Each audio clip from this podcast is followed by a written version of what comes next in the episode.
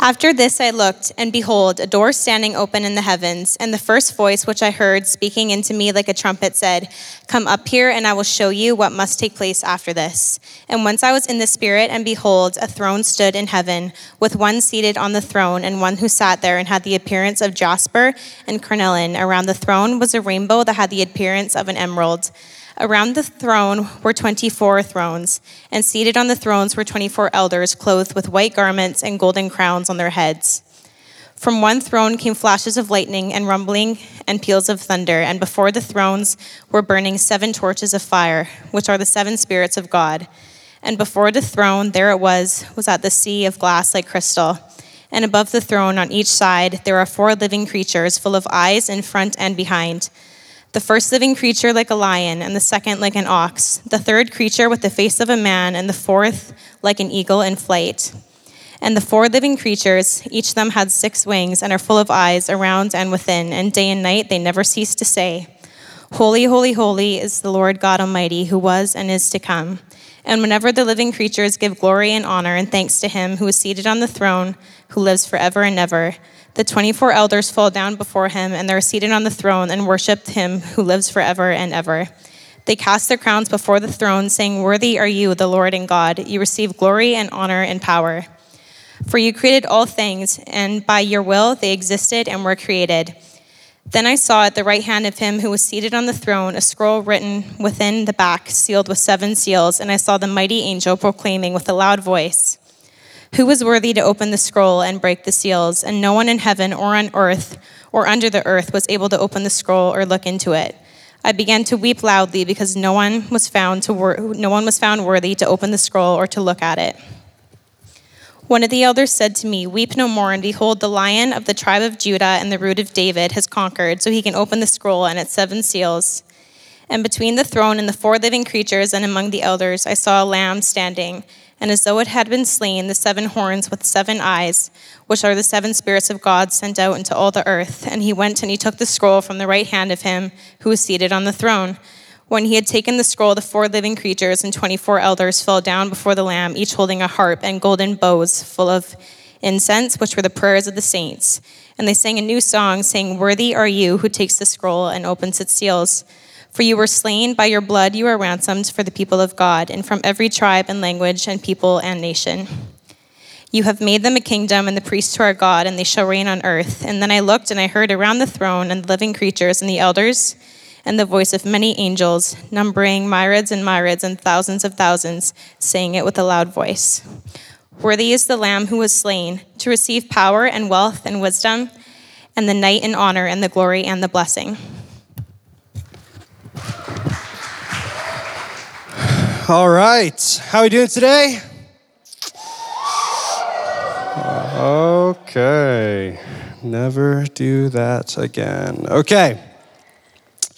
Awesome. Uh, for you guys who don't know me, my name is Michael, and uh, I have the privilege of talking today in the book of Revelation, which Emma did such a great job of reading, right? Let's give her a round of applause. That was awesome. Um, if you guys do not have Bibles, uh, we got some Bibles to the back, and uh, you can grab one. And if you don't own a Bible, take it home. That one's yours. And uh, we just want to make sure that you guys are constantly, you know, bringing those things and making sure that we're using them because um, obviously what Emma read was quite a bit. And uh, it's going to be really, really important that we're kind of just soaked into this and understanding that what we're actually learning from is not like me and my words and whatever I have to say, but it's actually coming from the Bible. So, what we're doing is we're talking about Revelations chapter 4 and 5. What you just heard is the most important part of all of this. This image, this central image of what Emma just read, is the most important part of everything that we're going to go to in this whole series. That thing, whatever you just heard, is the pivot. It's the change. It's the thing that changes everything about the way that you see how life goes. It's very, very important. John shows up, and all of a sudden he sees this door open, and on the inside of that, he sees this whole, this whole like throne situation. It's like he gets a behind the scenes look at what heaven looks like. Now, this is not a new kind of concept. This happens all the time in the Bible, and, and there's a couple different places where this happens, but this main image that we get to, to see here is John like grasping at the leash of language, trying to get any kind of thing that he can to explain what it is that he's seeing. It's like, it's like jasper. No, it's like, it's like a, an emerald. Like he's trying as much as he possibly can to like describe the beauty of whatever he's laying his eyes on. This has happened over and over and over again. Right? Look at, uh, look at Ezekiel. Ezekiel chapter 1. It's this book in the Old Testament of this prophet, and look at what his description of this almost the same scene is. It says, As I looked, behold, a stormy wind came out of the north, and a great cloud with brightness around it, and fire flashing forth continually in the, in the midst of the fire, as it were gleaming metal. And from the midst of it came the likeness of four living creatures. And this was their appearance. They had a human likeness. As for their likeness of their faces, each had a human face. The four had the face of a lion on the right side, the right side. The four had the face of an ox on the left side, and the four had the face of an eagle. Skip down to verse 26. And above the expanse, over their heads, there was a likeness of a throne in appearance like sapphire. And seated above the likeness of throne was a likeness with a human appearance, and upward from what had the appearance of his waist, I saw it was like gleaming metal. And he goes on to keep going and describing over and over again what it is that he sees. And it sounds exactly what John is kind of talking about. It's the same thing. These same, the same creatures are showing up, these like four weird animals, which is really just trying to describe all of creation.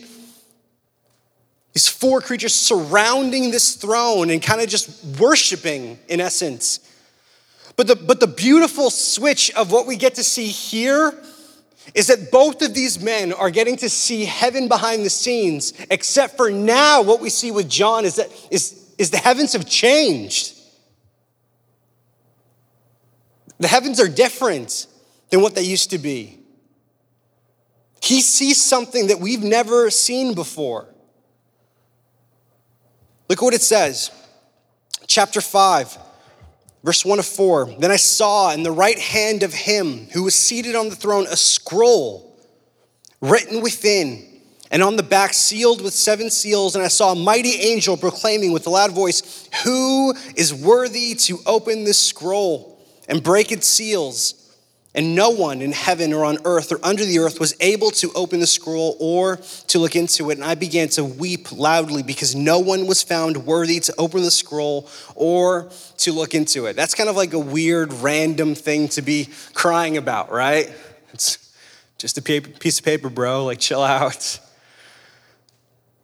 And so you actually begin to understand, like, what this really is entailing. This is what. Um, this one guy's name is Darrell Johnson. He writes this about this scroll and what it actually is.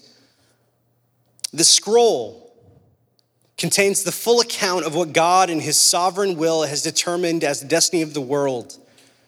Seven seals, seven is the number of completeness. The scroll contains the completeness of God's plan. The scroll contains God's plan for rectifying what is wrong and establishing his gracious rule in the world, a plan which by necessity involves judging all that is wrong and destroying all that is in the way.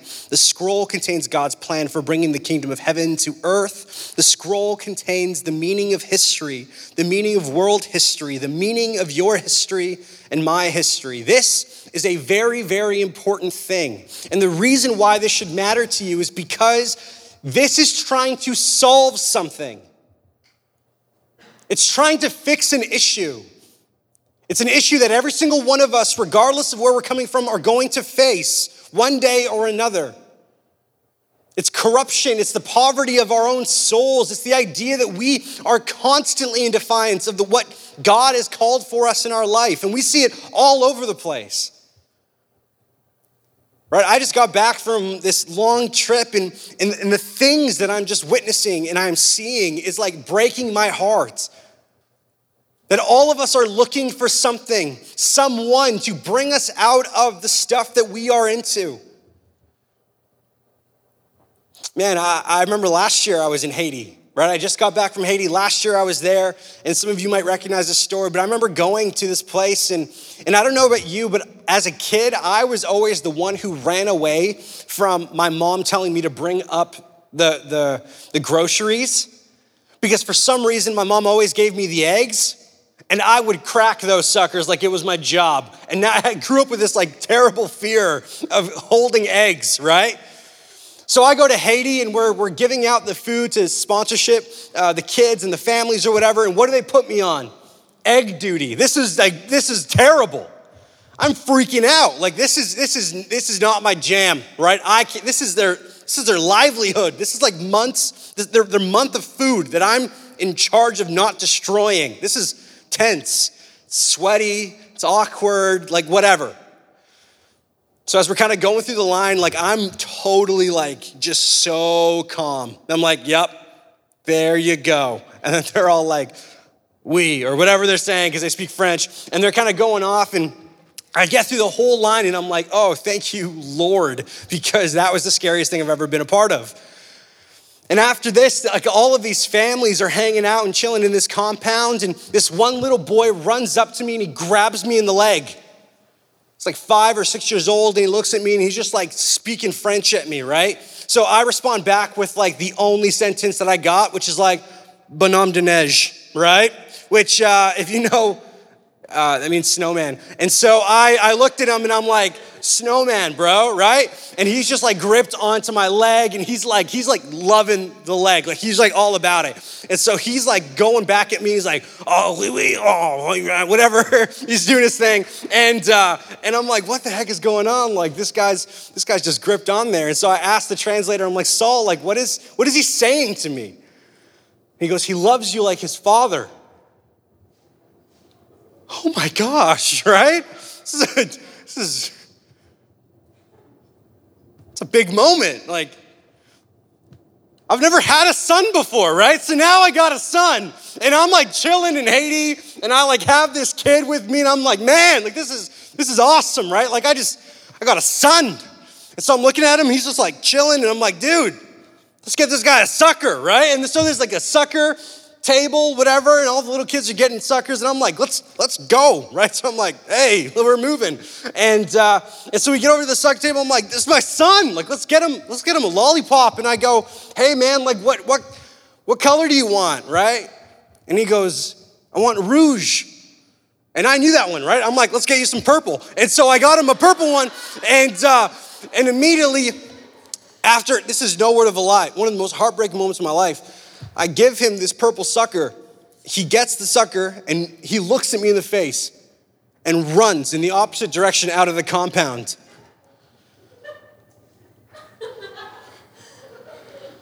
I don't know if you've ever lost a son before, but for me, this was, this was a heartbreaking moment, man.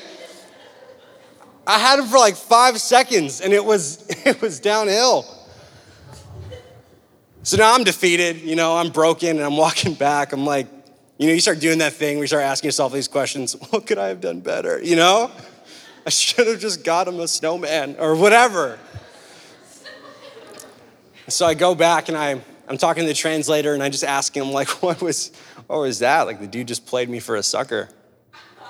And, uh, was horrible. I apologize. And, uh, and, and so I asked the translator, I'm like, hey, what, what, what was this whole thing? And he goes, um, no, he, he usually does that when teams kind of come around and his background is, you know, his dad took off and, and there's a lot of other like guys like coming in and through his house and there's a lot of abuse. And so he has this kind of distrust of older men and kind of just needs, gets whatever he wants from them and, and he kind of just takes off. The kind of reality sets in. Or I'm looking at this kid and I'm like, man, you're, you're like a six year old. And you're already cynical about life because of the things that have happened to you. Where now you just can't trust anyone. And then this trip, I go to somewhere like Guatemala. And I go into Guatemala City, and, and us Canadians, we like to make a big deal, you know?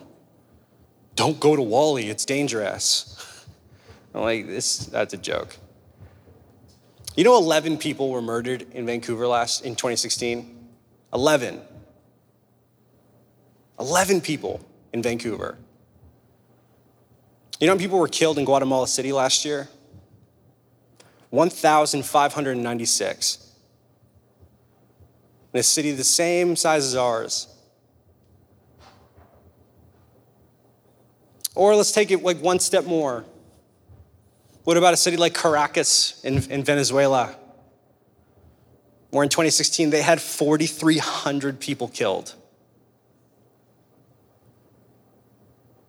It should make you ask a lot of questions about us as human beings. Or what about the idea that when I go to Haiti, I look at a place that is so impoverished and so broken that they don't even have buildings over a story because the earthquake just destroyed everything. And now, years and years after the fact, they're finally beginning to pick up the pieces. And I look at the way this whole thing operates. You know that there's organizations that sent millions of dollars of equipment to Haiti that are now locked up in storage units because customs wants to get paid off and people don't have the money to pay it. And now millions of dollars of equipment is just sitting there rotting away and never being used because of somebody else's greed. Or, or what about the idea that since the earthquake in Haiti till today, they've realized that 75% of the charities in that country were fraudulent. And big companies were just putting charities there so that they could have a place to vacation and get the, to the Dominican Republic easier. And I look at all the people around and I go, oh, so that person's dying so you can go on vacation. Makes sense. Or what about when I go to a small rural hospital that's supposed to just care for thousands and thousands and thousands of people, and I walk in there and I'm trying to pray for all of these little kids who are just post op or people going in there and just getting checked into this hospital. And we're just trying to pray for all of these little children, and I'm looking at them and I'm going, What is this? I'm holding a baby of malnutrition that could easily be fixed if that baby was living in Canada. And I asked, so why, why isn't she being taken care of? And they said, well, because there's no funding. Well, why is there no funding for this hospital? Well, because a government official decided to take half of the health budget for themselves. And so you're asking me, I'm, look, I'm literally staring, I'm literally looking at a dying human child because of somebody else's greed. Yes. Now, that's why this is important. That's why this is the most important thing. This whole image of this guy seeing some throne with some weird scroll, that's why this is important. Because every single one of us are in this position where we're looking at this and going, what is wrong with the world that we are in? We do not have to go far in this room to say, man, this place is screwed up. For as great as Canada is and how secure and safe we are, there are things that are happening that is, we do not have any idea to reconcile the human situation that we have. How can we possibly get away with the idea in our lives that what we are doing is just so selfish that we would cause other people to suffer and we're okay with that? This is everyone's problem. And so what do they do? They need this, they need the solution. They need the answer. How do we solve this problem? It's, it's in this scroll, but the scroll's locked up. This is where the secret is. So all of these people are now looking around all of heaven and they're going, Is it you? No, it's not. Is it you? No, it's not. And they're going through every single individual, every piece of creation. They are filtering through. And what's John's only response that he has? It's the only thing he can do. Verse 3 And no one in heaven or on earth or under the earth was able to open the scroll or look into it. And how does he react? And I began to weep loudly because no one was found worthy to open the scroll or to look into it. And as much as we want to figure out and believe in ourselves that we, we know how to do this, we don't. As much as we can say, no, no, I can handle myself, I can fix my own things, I can, I can do life the way that I want to, it'll catch up to us really quick. We need someone to fix this. We need someone to go into our place and do the things that we cannot do. Right, back in ancient history, they would have assumed that the person who would come to you know, their, their safety and the person who would rescue them from their despair is the king. The king would be the one who would right all the wrongs and who would save us from our stuff, and that would be the individual who would do it. And they had all of these rules and these regulations. What about this? In, in Deuteronomy 17, 15 to 20, this is what God kind of writes about the rules of a king. You may indeed set a king over you, whom the Lord your God will choose, one from among your brothers, you shall set as king over you. You may not put a foreigner over you who is not your brother, only he must not acquire many horses for himself or cause the people to return to Egypt in order to acquire many horses, since the Lord has said to you, You shall never return that way again. And he shall not acquire many wives for himself, lest his heart turn away, nor shall he acquire for himself excess silver and gold. And when he sits on the throne of his kingdom, he shall write for himself in a book a copy of this law approved by the priests. This is the rule of the person who's supposed to represent all of the country. Imagine if, you know, Trudeau went to a global summit with presidents and prime ministers. Who is he representing? All of us. It's the king's job. Represent us all. Do the work that is needed for every single one of us. That is our representation. And then you get a guy who is the wisest of all people. His name is Solomon. He's the king. What's the rules? Don't acquire too many horses, don't acquire too many wives. Don't get too much money. And look at the description of how it talks about Solomon here. Now, look in the number of the talents of gold that Solomon has. Now, the weight of gold that came to Solomon in one year was 666 talents of gold. 666. It's kind of a familiar number for us, isn't it?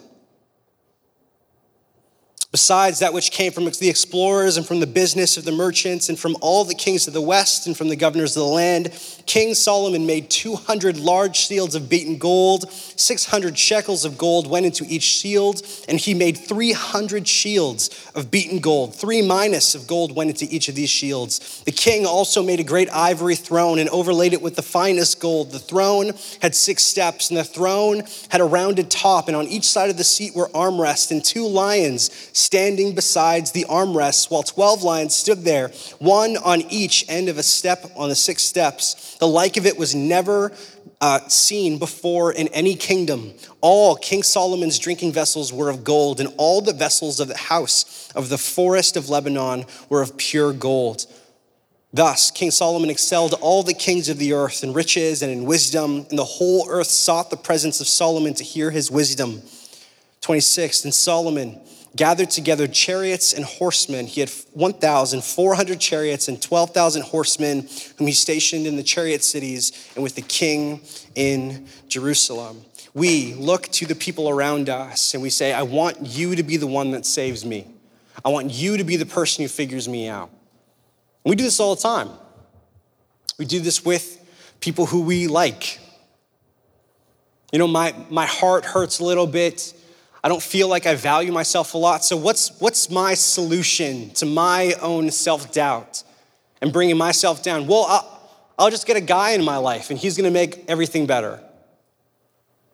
Or if you're a guy and you're saying, man, I have all of these issues with my own value, what am I gonna do? What's gonna be the solution for my problems about me? Well, let's just get a girl in my life and she'll fix everything.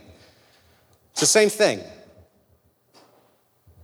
What about the issues that we talk about and these narratives and these stories that we tell ourselves every single day about the way that we live our life? And we believe that the only thing that will solve every single one of the issues is maybe the approval of a parent who doesn't really pay me much attention. That'll be the thing that really does it for me. We strive as if that is the solution. Who's going to fix us? I feel like lots of us can go in the same situation and just kind of look around at all the people around us and go, Is it you? Is it you? Is it you? Are, are you going to be able to fix me? Is it you? And our natural responses would probably be the same thing distress, fear, brokenness, weeping. It's hopeless. That's what the Bible's telling us. If you're looking around, there's no one there. Distress and fear and hopelessness. And in a single moment, everything begins to change. Look at how it explains this image in Revelation chapter 5. It's very, very important for us to be able to see what does he hear versus what does he see? What does John hear? And what does John see? Look what it says. Verse 4 And I began to weep loudly because no one was found worthy to open the scroll or look into it. And one of the elders said to me, This is what he's hearing Weep no more. Behold, the lion, the lion of the tribe of Judah, the root of David, has conquered so that he can open up the scroll and its seven seals. What he hears is someone tell him the lion of Judah is the one who's going to do this. The lion, right? That image is powerful, it's strong, it's aggressive, it's, it's going to attack, and by its power, it's going to accomplish things. That's the image we get from a lion. It's powerful, it's strong, it will have its way. But what does he see? Verse 6 and between the throne and the four living creatures and among the elders, I saw a lamb standing, as though it had been slain, with seven horns and with seven eyes, which are the seven spirits of God sent out into all of the earth. Here, this is the impression that every single one of us would have of what a Savior would look like powerful, strong, aggressive, attacking. It's like a military ruler, a commander, a general. That's the picture that we would love. That's the one who's going to figure it out. The strong, tall, burly, powerful individual. That's the one. You can imagine them all being so excited. Finally, we found him. Finally. And what does he see? Doesn't see an aggressive, attacking, powerful lion. He sees a lamb. This is the way that one scholar takes this whole image. He says, This is perhaps the most mind wrenching rebirth of images in literature. The slot in the system reserved for the lion had been filled with the Lamb of God. This changes everything. This one single little picture. It's not the lion, it's the lamb. It's the lamb. It's the small, weak vessel that has not attacked and been aggressive, but was attacked. It did not go and slay, it was slain. The whole idea of what this is saying to us is this lamb is incredibly important for us to see. The seven horns, what does that represent? It's, it's, it's complete power, is what it's saying. The seven eyes, it's trying to talk about wisdom, it's, it's complete wisdom. It's this lamb that's there is all powerful and all wise, and yet its decision making is not, I am going to solve the issue of the human problem by force. It's, I'm going to take a step back. And when everybody else wants me to fight and push and be aggressive, I won't.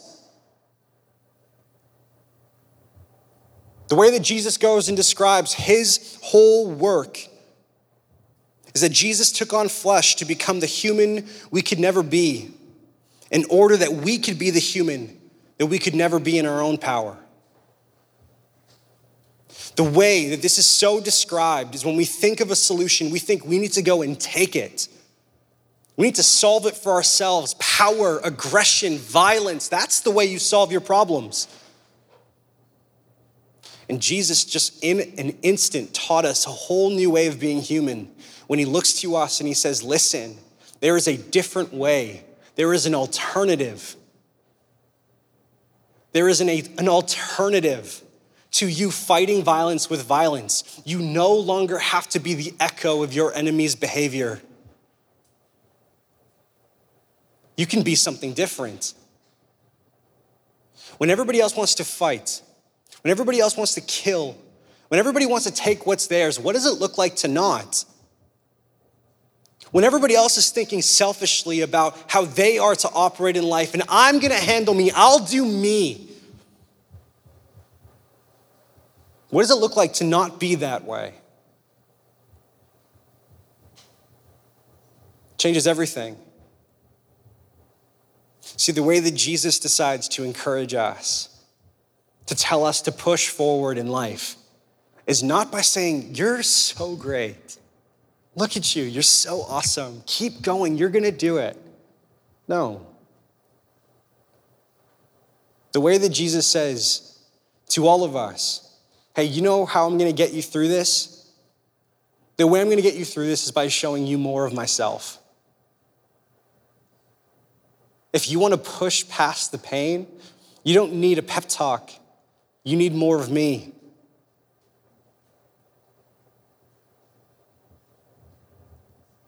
When John sees this, everything changes. We just went from weeping, everyone's crying, and it's this depressed and distressed kind of a moment, and everything begins to switch. Look at what it says in verse 6 And between the throne, the four living creatures, and among the elders, I saw a lamb standing as though it had been slain with seven horns, with seven eyes, which are the seven spirits of God sent out into all the earth. Verse 7 And he went and took the scroll from the right hand of him who was seated on the throne. And when he had taken the scroll, the four living creatures and 24 elders fell down before the lamb, each holding a harp and golden bowls full of incense, which are the prayers of the saints. And they sang a new song. That the only response that anyone ever has to seeing Jesus for who he truly is is worship. It's worship. And what is worship not? Let's be really clear. What's worship not? What, what's been kind of the focal point of all of the problems that we've had so far and that we've been described to? It's one letter I. So, how often do we make worship about I? How often do we leave a worship experience and the number one thing that's in our mind is how it made me feel? How often do we kind of look and rate a worship experience based off of my emotions when I leave the building? How often do we think about an experience of worshiping the God of the universe and the only thing we could actually really think about is ourselves? Because as soon as you put that into perspective, this and this don't really seem to match up.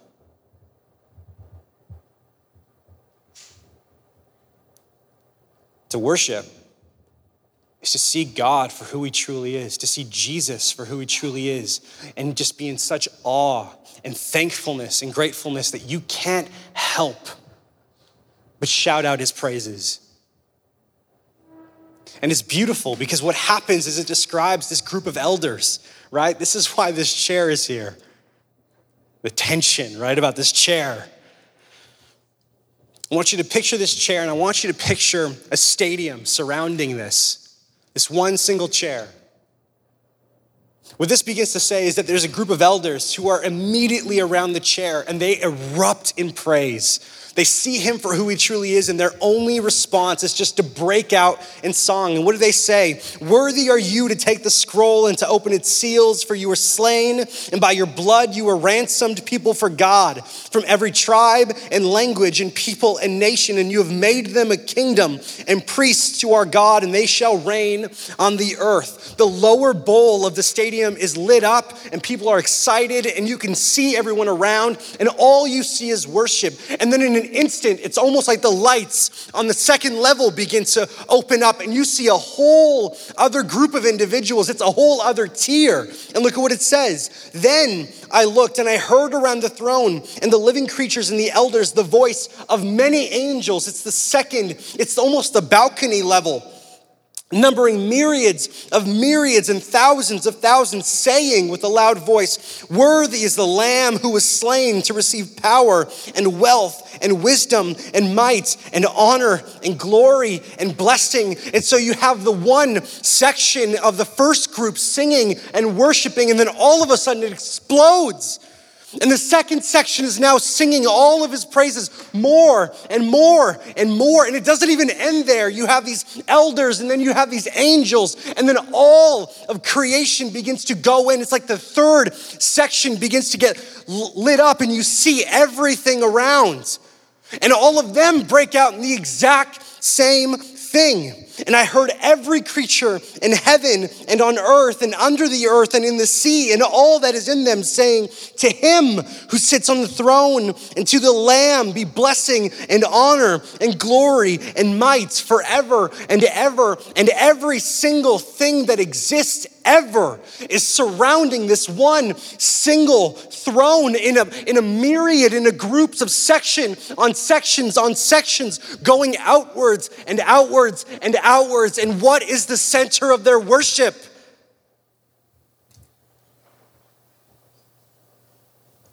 Him. And the main question we have to ask ourselves when we leave is how often am I the one trying to sit here?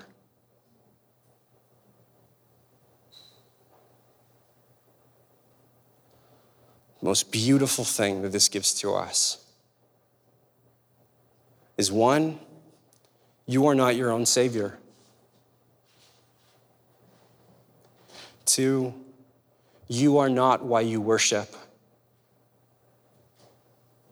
Three,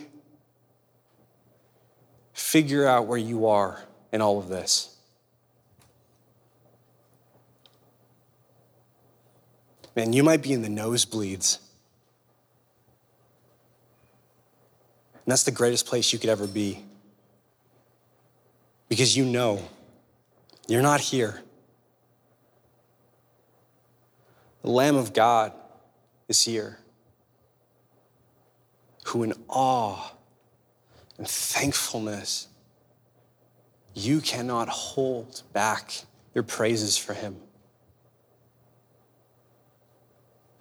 Because all those issues that I talked about, the murder rate, kids dying in my hands, I could choose one option.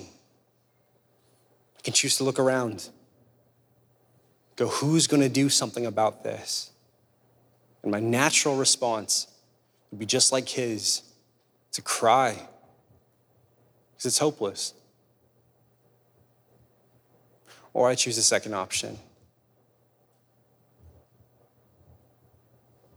I go, who's going to solve the problem? And I look to where I am originally intended to look, where I am designed to look. And things begin to make a lot more sense. Not aggression, not violence, not war. That's not what true power is. It's not a life of I, but a life to give away. And that's exactly how Jesus won your salvation. Not by grabbing it in the throat, taking control, fighting against it. No. It was a life given up so that he could save yours. Let's pray. Father, we thank you for the time that we have here today, God. That as we would just kind of sit in this, that we would look at all of what we have around us. We would look at this beautiful facility. We would look at all the effort that this team puts into all of this production and the worship and beautiful voices the chairs we're sitting in, the friends that we have with us, and we would just be grateful. Just give us that. Just allow us to leave grateful. Not to think about us and what's so good for me, just to leave in awe of who you are. We would understand our place. We're not on the throne. We don't solve the issues. We're in the stands, cheering and that would be our behavior, that would be our attitude. And the way that we begin to operate is not what's awesome for me, but as I get to show up somewhere with other fellow believers who love Jesus, and we get to come here as the overflow of our worship in everyday life.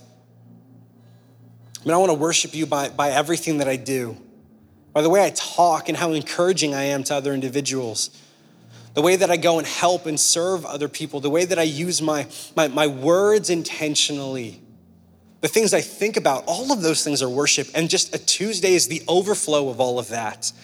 That I get to be with people who love you, and this is the place where I just I, I walk in the door and I can't help but just to express the praise that I have for the one seated on the throne who has fixed the issues that no one can fix. When the scroll could not be opened, you opened it not in the way that we expected, but in a counterintuitive way.